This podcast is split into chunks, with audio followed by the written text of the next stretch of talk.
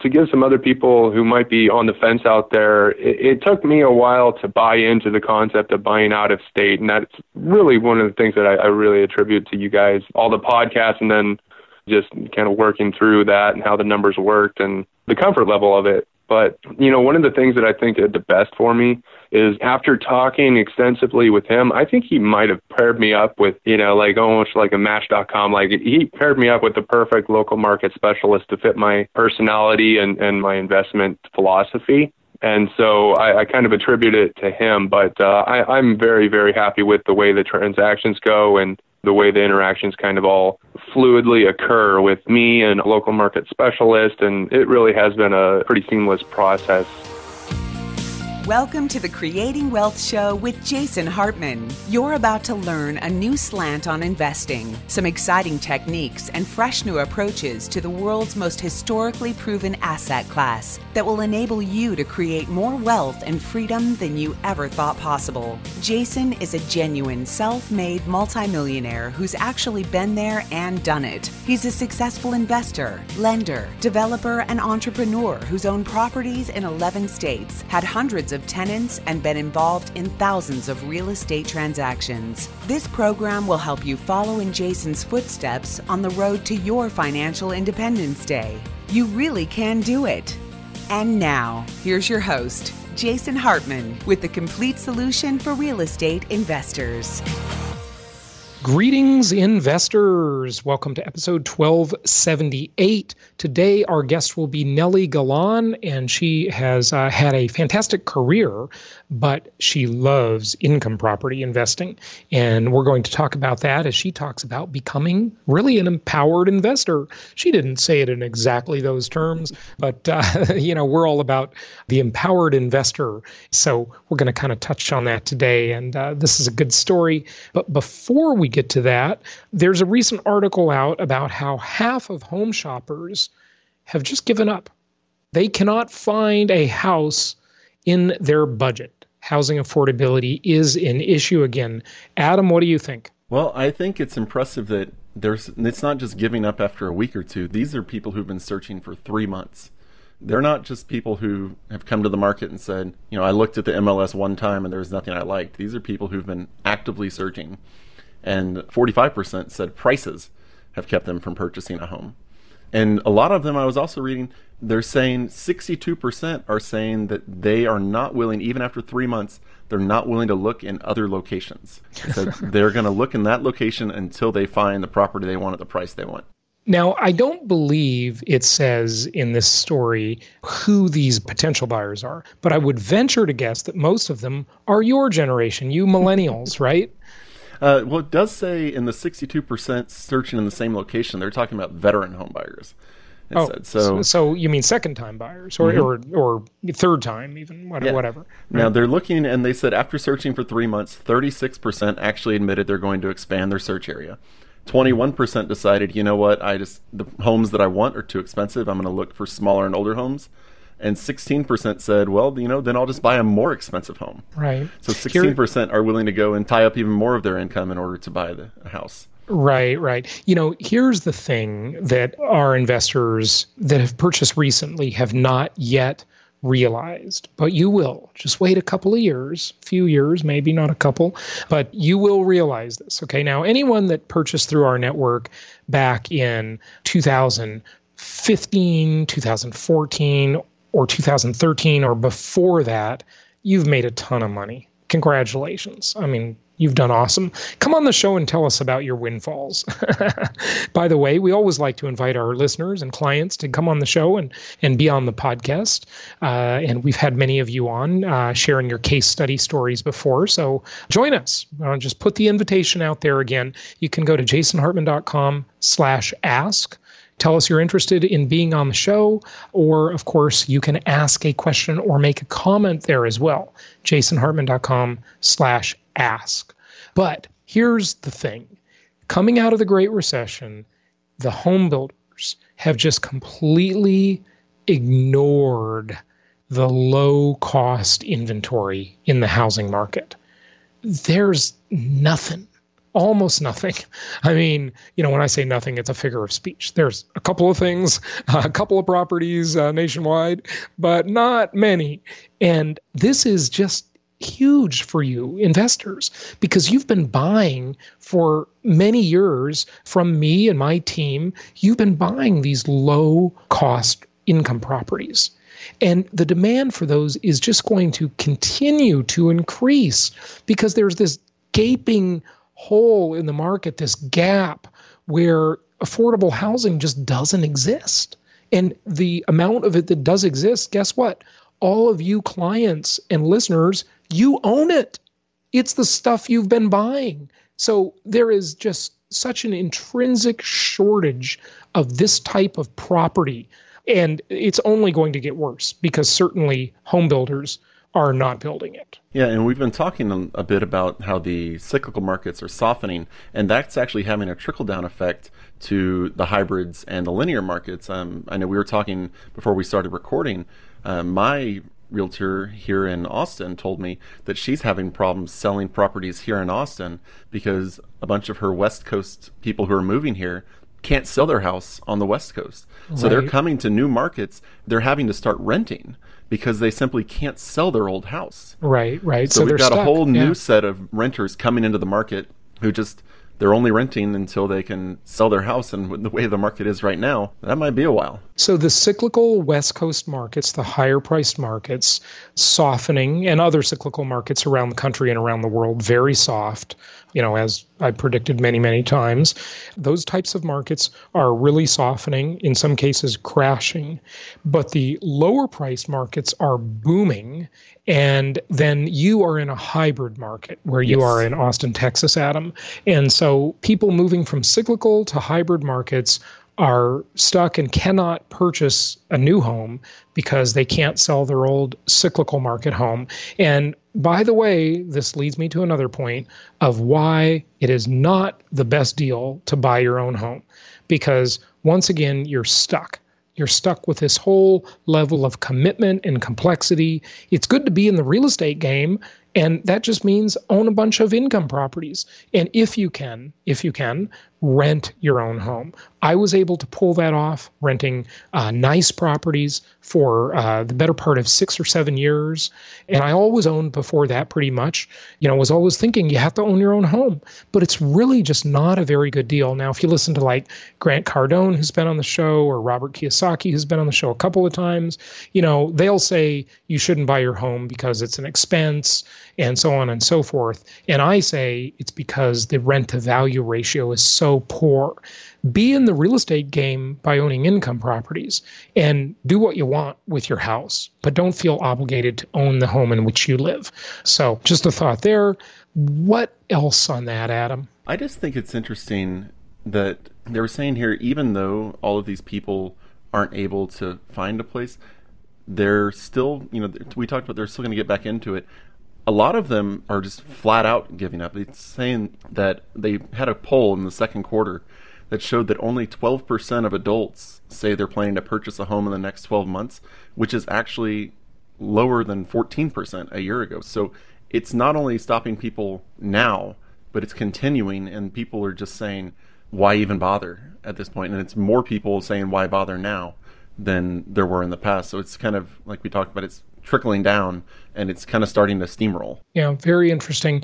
This is all working in your favor when I talk about the inventory shortage getting worse and worse. The way you need to hear that, investors, is it's really good for you. Okay. now it's it's not good when you're acquiring properties. I know that's harder, but once you own them, you are in the driver's seat. You're in the catbird seat. you are in control of that low cost inventory.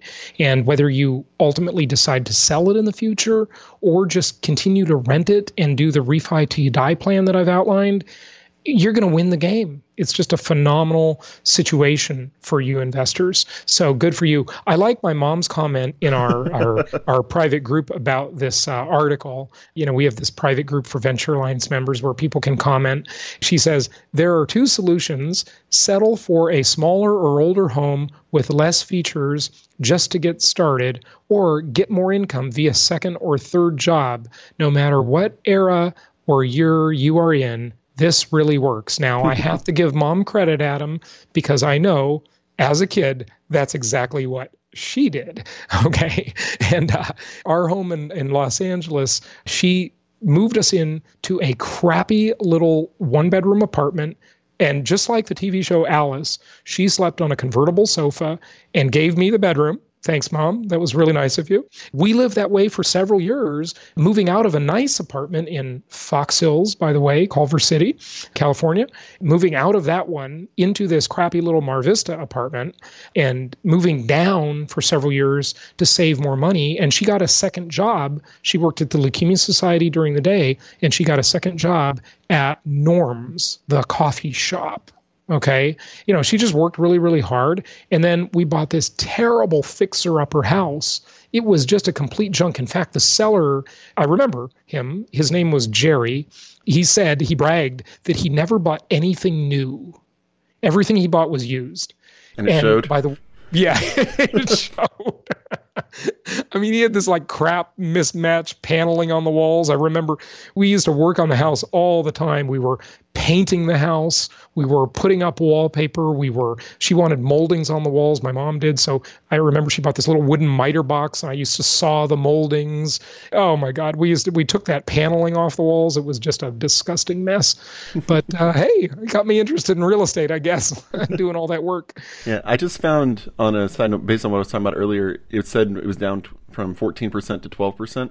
I looked and actually since the fourth quarter of 2017, it's gone down from 24% to 12%. That's how little confidence there is in the market right now. Just thought I'd throw that in there. Confidence in what do you mean? Uh, confidence in the market, or, or, or you mean people not confident that they can find a home? Not or? confident they can find a home and that they can afford a home. It's gone from 24% who said they're planning to buy down to 12.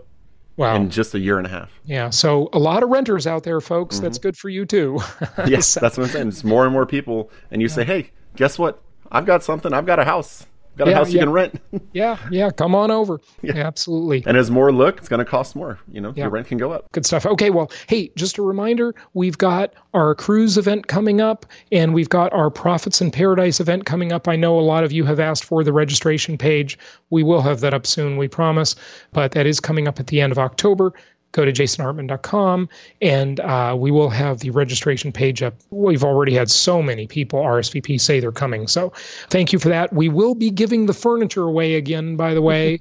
uh, last time we uh, gave uh, all the bar stools away. We had a whole bunch of them. So you can furnish your home coming to our events. Okay.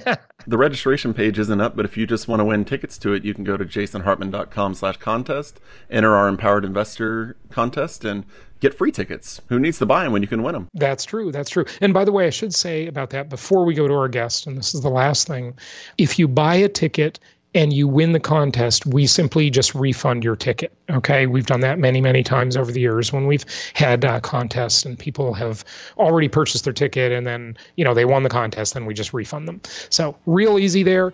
Okay, Adam, let's get to our guest. Let's talk to Nely about her empowerment journey. It's my pleasure to welcome Nely Galan. She is former president of Telemundo, creator and producer of the Fox series The Swan. She was the first Latina president of entertainment for the U.S. television network and an Emmy Award winning producer of over 700 television shows. She's founder of the Adelante movement to empower and train Latina and multicultural women, best-selling author of Self Made, Becoming Empowered, Self Reliant, and Rich in Every Way. Nely, welcome. How are you? Oh my God! Welcome to welcome to your show. I love it. Thank you so much. Well, it's good to have you. It's good to have you. You uh, obviously have spent a, a, lot of time, and you have a very rich and rewarding career in the media business. What are you doing in real estate? Have you made a transition from one to the other? No, I think I've lived a parallel track. I think, you know, first of all, I have worked in media, and I'm I'm very blessed because I have worked for major corporations from the bottom up, worked my way up, and I, I don't want to dismiss that because I think a lot of people we all dream about leaving our jobs, but you know that time that you spend in a company or in corporate America working for others is very valuable because to me it is the time where you go in there and that's your MBA. You're learning every day of your life what people do right and what people do wrong, how to scale a business on other people's money. And I think that's a valuable time that had I not had that time, when I finally eventually left, we sold the network and I started my own business. I would not have crushed it in my business if I didn't have all those times that I made mistakes on other people's dime, if I saw other people make mistakes in business, if I hadn't really every day, instead of feeling like a victim in those jobs, really took notes and really go, I better remember this for the mm-hmm. future. And so I think that was very important. Also, in those years that I was in corporate America, I noticed that my bosses that owned huge companies were more concerned with the buildings that they bought, that the businesses were in. They were more concerned almost with that than with the business itself. Mm-hmm. And I started realizing I better start a side hustle here and I better start buying buildings. And in fact, I asked one of them once, you know, how do you decide what to buy? And he says, well, whatever you do, you know, buy commercial real estate over homes, especially for you that you're a woman and you're a Latina, because you're going to feel sorry for somebody if they, you know, if God forbid they lose their job and you won't charge them if they're in the house. Whereas if you buy commercial real estate, you'll get companies to come in with lines of credit and all kinds of stuff, and you have a real shot at making money. Mm-hmm. Which I mean, that's how I learned. The guy telling me that, and little by little, I lived beneath my means. I had a parallel track, so I always thought. I mean, television was like my mission, and real estate was my money. Mm-hmm. And I started, you know, with five thousand dollars, bought a little teeny building, and just went from there. And now own quite a few buildings and have done really almost better in real estate than in TV. But it's taken 20 years to do that. That's amazing. And, and that's quite a TV career to compare your real estate uh, holdings to. But when you say commercial real estate, I don't know what that means. Does that mean office, retail, industrial? What does it mean? So I've bought a lot of different types of buildings. My favorite is an office building, but I also have storefronts and I also own a church of all things.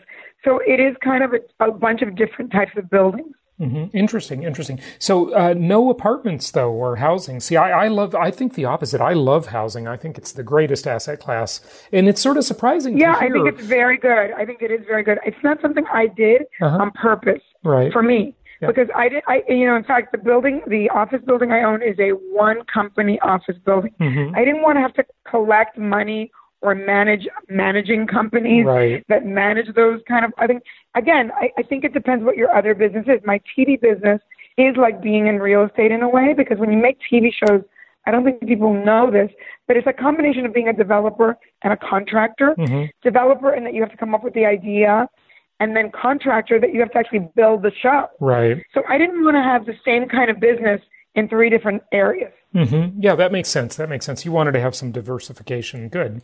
Good stuff. Mm-hmm. Talk to us a little bit about your media career, if you would. Let's kind of circle back to that. Mm-hmm. 700 television shows? I assume that means yeah, 700 well, episodes, I, I like right? Does that mean episodes? Yeah, yeah, yeah right. That's okay. 700 episodes. Right. Yeah, episodes. Okay. But still, it's a lot. Of course, it's so, a lot. I, How many shows is that, though? How many total shows would you say the 700 episodes was? I don't even remember because right. some of them are one show and some of them are 20 episodes. Right. It's a lot, let me just say. Sure. But I think the reason I did that, and I think it goes back to I was employee number one of what is now the Latin TV revolution, right? I mm-hmm. ran when I was 22 years old a rinky dinky little Spanish TV station, mm-hmm. the first Spanish TV station in New Jersey. And at that time, I was like Lisa Ling. I was a teenage reporter in Boston for CBS. I was a stringer. You know, I'd go around the country interviewing people and then sending the interviews home for the news department, which still I was very young to even do that. And I got offered this job because I was Latina and I spoke Spanish, managing this rinky dinky little TV station. Mm-hmm. And I remember thinking, oh my God, ew, I don't want that job. I'm at CBS. Mm-hmm. What do I want to do that for? Right. And I went to see the owner, who was Norman Lear. You know, those oh, yeah, of us that are yeah. older know that he was a very big producer. Certainly heard the he name. And his partner, yeah. He and his partner had bought the station. And I said to them, I'm sorry, guys, but why would I want to do that? I'm going to be a network correspondent someday at CBS. And they both looked at me and laughed and said, Young lady, are you rich? Mm-hmm. And I go, No. And they go, Well, we're rich. Mm-hmm. And how is it that you don't know that being employee number one of what will be a multi billion dollar business, you can't help but succeed? Mm-hmm. The Latino market is going to be huge. And I was like, Really? And I always say that maybe because I'm an immigrant, had I been like my own son that's had more in life than I had, I might have gone for the ego job, mm-hmm. being a correspondent. But when they said that to me, I was like, these guys look like really smart and successful to me. Mm-hmm. And I quit my job at CBS the greatest decision of my life. Mm-hmm. And I became employee one of a rinky dinky little TV station. Mm-hmm. I did every single job in that company, worked my way up, and became the first woman president Mhm. of the network. Yeah, that's great. How many years? What year did you start there, and, and what year did that? Did you become number one I started? Yeah. in the trajectory started in I would say 19 maybe 88 and the journey took me 10 years Mhm. and I became the president and then I was able to we were able to sell the company to NBC and then when NBC bought it they offered me the deal to produce lots of shows for them Mhm. because again I knew every little part of that business I was an expert Yeah, yeah. and I think you know people have to understand that people that create niches Mhm. and become experts in niches make a lot of money. Sure, of course they do. Yeah, Nely, would it be fair to say that part of your success was having the humility to do every job? You know, there's an old joke about, "Hey, I'm, I, I'm the CEO. I'm chief cook and bottle washer, right? you know, do everything. You wear every Uh, hat." you know, you're right. Yeah. Yeah, I think also, you know, again, this, that's why I say the, the idea of not being victimized when you work for other people, because every job you do, whether it's good or bad, teaches you something that eventually takes you to mastery. Mhm. You know, I think that doing any crappy job at anything you do, dealing with bad clients, dealing with bad bosses, dealing with companies that you know are wasting money. Hmm. Later on, you'll know how to buy companies that are wasting money. Right. I think all these lessons, every little humble lesson, mm-hmm. is leading you to becoming self-made. Well, listen, you're you're from the media business. You you know Hollywood, mm-hmm. and so I love that saying, Nely. There are no small parts, only small actors. Right? It's true. Yeah. Yeah. Very good. Very good. Absolutely true. Yeah. What does feminism mean to you?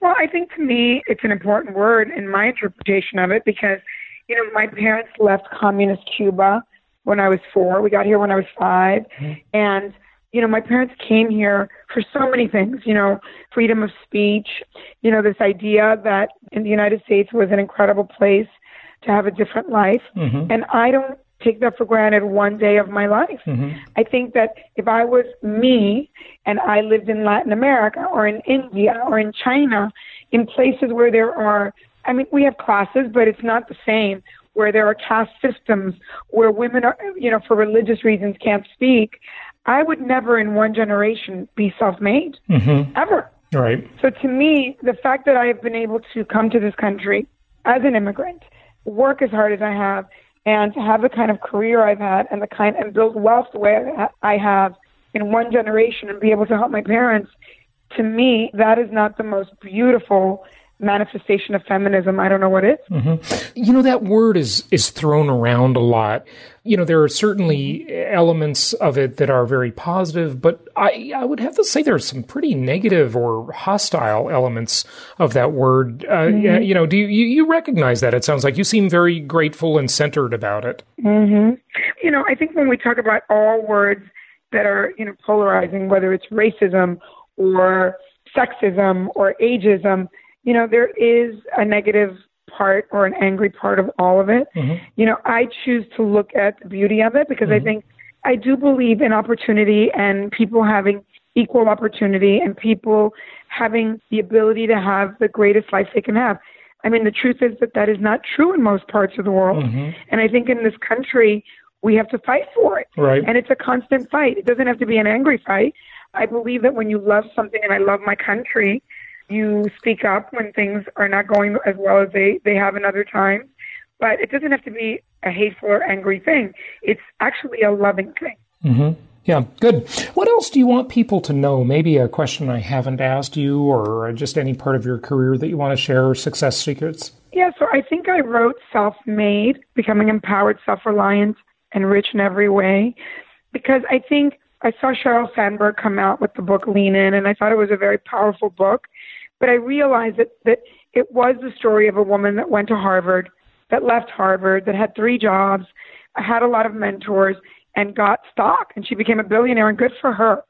But I felt like there were so many other people in this country, men and women, who have had obstacle courses for life, whether it's that you're an immigrant or whether you're a single mom or whether you you know you haven't had all the opportunities that that other people have had and i wanted to show people that this idea of thinking like an entrepreneur whether you work for others or work for yourself if every day of your life you're thinking like an owner and you also invest like an owner and mm-hmm. understand that the whole basis of the American economy is based on making money while you sleep, mm-hmm. then not only must you make money through your skills and your work, but also you have to invest money in the country, whether it's in franchises, stock, real estate, existing businesses. You have to reinvest your money in order to build wealth. And I don't think that's something that everyone knows or everyone understands. Right. Yeah. And I wanted to really bring back the idea that in the end, the starting point of this race, if you will, is you have to take personal responsibility for your happiness, your well being, and your financial well being. Mm-hmm. And so you really have to change your mindset thinking like a self-made person. Mm-hmm. Yeah, very good, very good. Okay, so thinking like a self-made person. Anything more on that? I mean, can you unpack that a little bit more? Yeah. Uh, it really feels, and I'm, I'm sure it feels this way probably for every generation, but it seems that there is a lot of the entitlement disease going around nowadays. Mm-hmm. that you know, people feel yeah, that they're they're owed something, right? And then you know, I remember yeah. my mom saying when I was growing up, you know, the world doesn't owe you a living. You have to make your own place in it, and and you have to earn it. No, nobody has to do that for you. It's your responsibility. Uh, you know, how would you speak to that? That's correct. I think that's absolutely your mom's right. I think you know, unfortunately, so many of us are the culprit in this entitlement because maybe we've given kids too much. Mm-hmm. You know, maybe we feel like we've gone through some stuff and so we want them to have an easier life. But, you know, it's not good mm-hmm. because the truth of the matter is that it's much harder to learn that lesson through your life that you will not be handed anything. Mm-hmm. You know, I say in my book, there's no Prince Charming, and I don't mean just a mate. I mean, your boss is not there to save you. The company you work for is not there to save you. No one's there to save you. And it's really through your own hard work and your own discipline and your own self reliance. You really have to come to the conclusion that you have got to do it yourself. And it takes some people a year, a month, and some people it takes them a lifetime to figure it out. That it's not being handed to you. That to be chosen, you have to choose yourself every day and work every day to get to the next level. Yep, no question about it. We've got to earn our stripes every day, don't we? We do. Yeah, yeah. no question about it. Yeah. But it does pay off, and I think that's why I wanted to write the book because I think a lot of people are complaining about living hand to mouth and struggling and really not getting uh, ahead. And I say, well, you know, getting to a higher level requires sacrifice. You know, you have to save money. And a lot of young people say to me, I can't. I can't. Yes, you can. Mm-hmm. You know, I lived in a $3,000 apartment in New York and I moved to a $300 fourth floor walk up when I wanted to start a business. Mm-hmm. You have to sacrifice something to get something greater than yourself. Right, absolutely. The sign of maturity is the willingness to delay gratification, to not party today, but to save for the future and to sacrifice today for a bigger, longer term goal and a bigger, longer term vision, right? Yeah, you know, it's funny because I have a lot of friends who say to me now, they go, Did you just make way more money than we do, did? Mm-hmm. And I always say, No, but when we were all 30, we all went to Europe, but I went on a $100 a day, and you guys went glamorous, mm-hmm. and you guys bought Jaguars, mm-hmm. and you guys went on a lot of trips, and I bought buildings when I was 30. Mm-hmm. Yeah, yeah, that's that's and great. I love now, it. uh, you know, X amount of years later, it looks like I, you know, I'm like this wealthier person, but in fact, I delayed gratification for a long time. Mm-hmm. Yep. And that what people don't realize is that when you're 30, you can go to Europe on a $100 a day and it's super fun mm-hmm. and it's an adventure. But when you're 50, you're going to want to stay at the Ritz Carlton. Right. Absolutely. And if and if you want and, to be able to do stay at the Ritz Carlton when you're 30 right. because you're going to blow the money before you're 50. Yeah, absolutely. And that money when you save and invest it, it has this compounding effect. If you don't delay gratification Correct. to save and invest, you lose that compounding effect. And uh, and it, right. it really really hurts you in the long run. You know, most people spend money on the appearances of wealth rather than the things that actually create wealth. They're buying the new car, they're going on the expensive vacation, they're buying all the designer clothes, instead of the things that can create the future where you can happily and easily afford those things.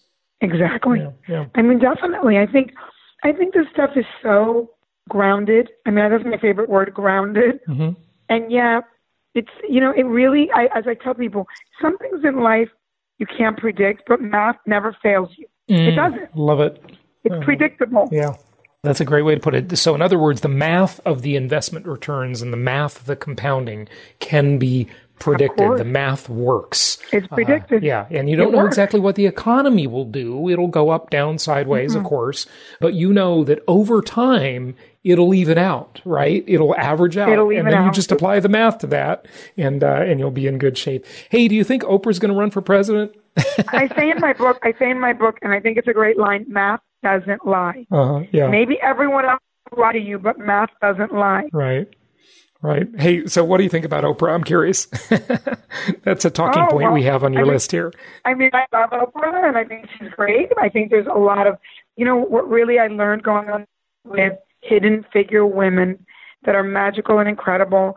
And they are the women that I really try to put out in the world because, you know, and the men as well, I think there should be a, a lesser emphasis on celebrity and athletes and a greater emphasis on the people that are that really have accomplished incredible things and that we can all aspire to be. Mm-hmm. I think that is the key magic of our country. Yeah, absolutely. We have great stories and great people. We do have great stories. There's a lot of Horatio Alger style rags to riches stories out mm-hmm. there, and mm-hmm. and no place has more of them than the United States of America. You know, I uh, I, I, think your your Cuban background, and I've been to Cuba, mm-hmm. is really fascinating and helped you gain a lot of perspective over that. Nely, really uh, wrap it up with any closing thoughts and give out your website. So I think the closing thoughts are remember mission and money parallel tracks, and money comes first.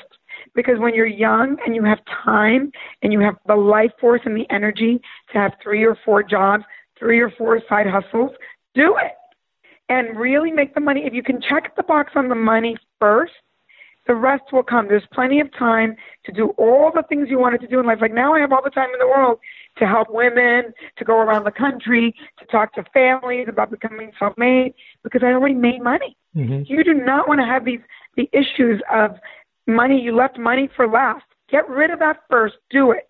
Make the money, invest it, become self made, and then enjoy the rest of your life. People can reach me on my website, becomingselfmade.com. And right now, you know, I have these incredible webinars for free that teach people self made mastery, uh, three part series. It's, it's uh, becomingselfmade.com backslash mastery. Mm-hmm. And you can sign up for these webinars for free. And I just love teaching blow by blow, step by step, in a way that there are no bad questions to people how to become self made. Nely, thank you so much for joining us and sharing your great story. Appreciate it. Thank you. You're such a great interviewer. Thank you so much. Thank you so much for listening. Please be sure to subscribe so that you don't miss any episodes. Be sure to check out the show's specific website and our general website, hartmanmedia.com, for appropriate disclaimers and terms of service. Remember that guest opinions are their own, and if you require specific legal or tax advice or advice in any other specialized area, please consult an appropriate professional. And we also very much appreciate you reviewing the show. Please go to iTunes or Stitcher Radio or whatever platform you're using and write a review for the show. We would very much appreciate that. And be sure to make it official and subscribe so you do not miss any episodes. We look forward to seeing you on the next episode.